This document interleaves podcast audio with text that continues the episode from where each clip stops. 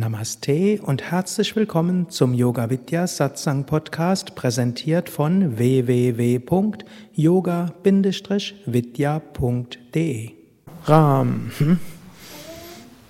Morgen ist Ram Navami, der Tag von Rama.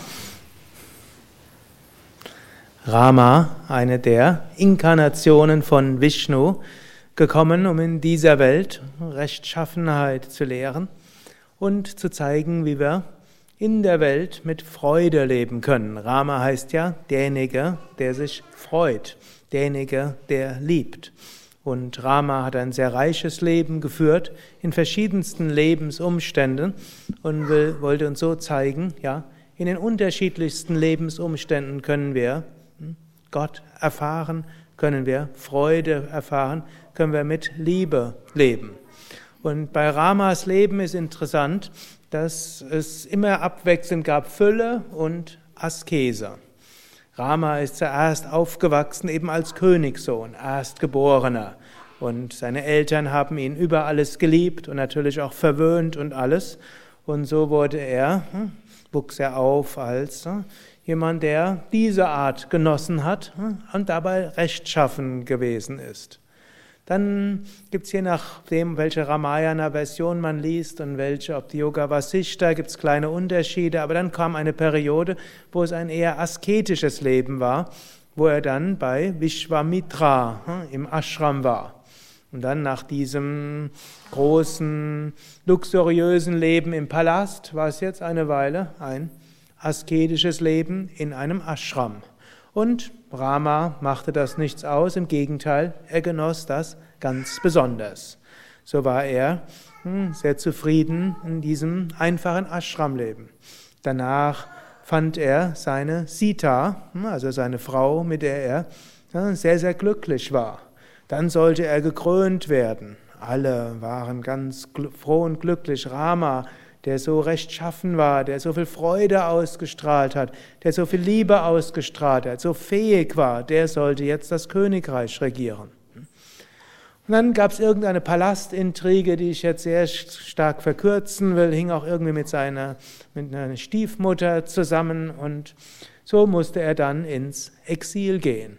Wiederum kurz vor der Krönung und der große König musste er gehen, stattdessen in den Wald. Und im Wald, nach einer Weile genoss er das Leben dort im Wald. Ja, Natur und Vögel und er hatte seine geliebte Frau und sein Bruder Lakshmana ging auch mit. Und so hatten sie dort durchaus eine schöne Zeit, gemischt von Dämonenangriffen, die immer wieder sie umbringen wollten, was auch immer man sich darunter vorstellen will. Jedenfalls sind die durch die Gegend geflogen und wollten mal ihn, mal die Sita entführen oder irgendwas Schlimmes mit denen anstellen. Jedenfalls, sie wurden immer wieder besiegt.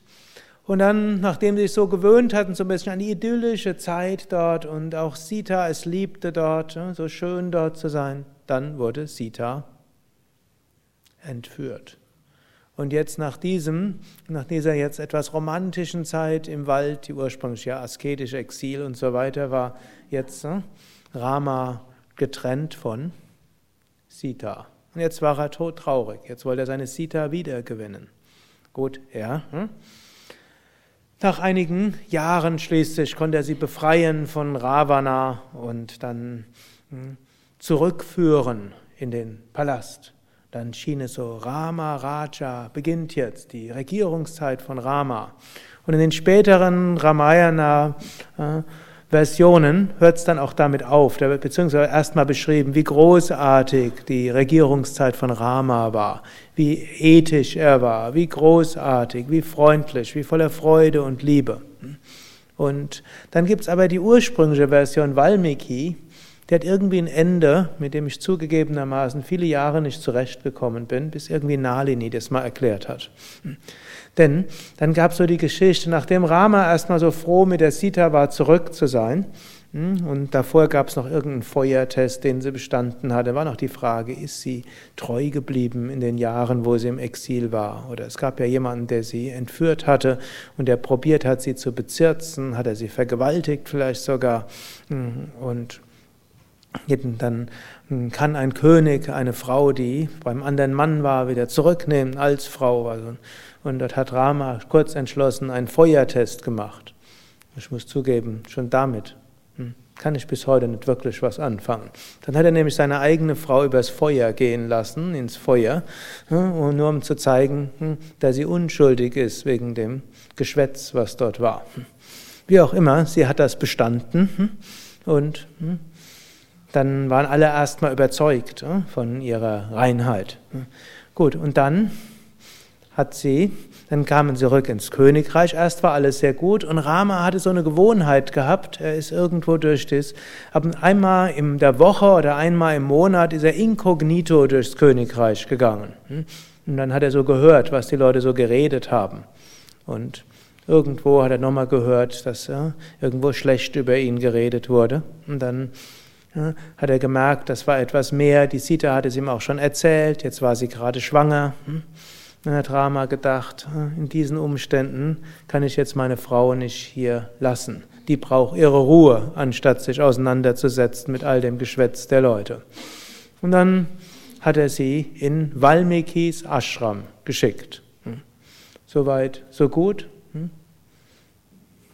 Oder nicht gut? Ich finde es nicht gut. Aber ich bin ja auch nicht eine Inkarnation Gottes, sondern hm, Rama. Letztlich kann man aber sagen, aus der Liebe zu seiner Frau, um ihr eine gute Schwangerschaft zu ermöglichen, hat er das getan. Das wiederum kann man wieder gut finden. In, und so haben wir auch wieder Rama mal hm, voller Euphorie und mal das Gegenteil. Mal die Fülle, mal die Leere. Gut, schließlich ja, hat er dann auch seine Söhne und so Königen gemacht, hat Sita auch wieder getroffen und dann hat Sita dann hm, auch den, diese Welt verlassen, sie ist wieder zurückgekehrt in die Erde, gerade als irgendwo es schien, jetzt kann die ganze Familie wieder zusammen sein, irgendwo war Gras über die ganze Sache gewachsen. Und so war Rama wieder froh, jetzt hat er seine Söhne gehabt, er hat die Sita, alles wäre okay gewesen. Und was macht Sita? Erdspalte tut sich auf, sie versinkt darin und verschmilzt mit der Erde. Sita gilt ja auch als Muttergöttin, als Inkarnation von Prakriti, als Inkarnation von Lakshmi und damit als Naturgöttin.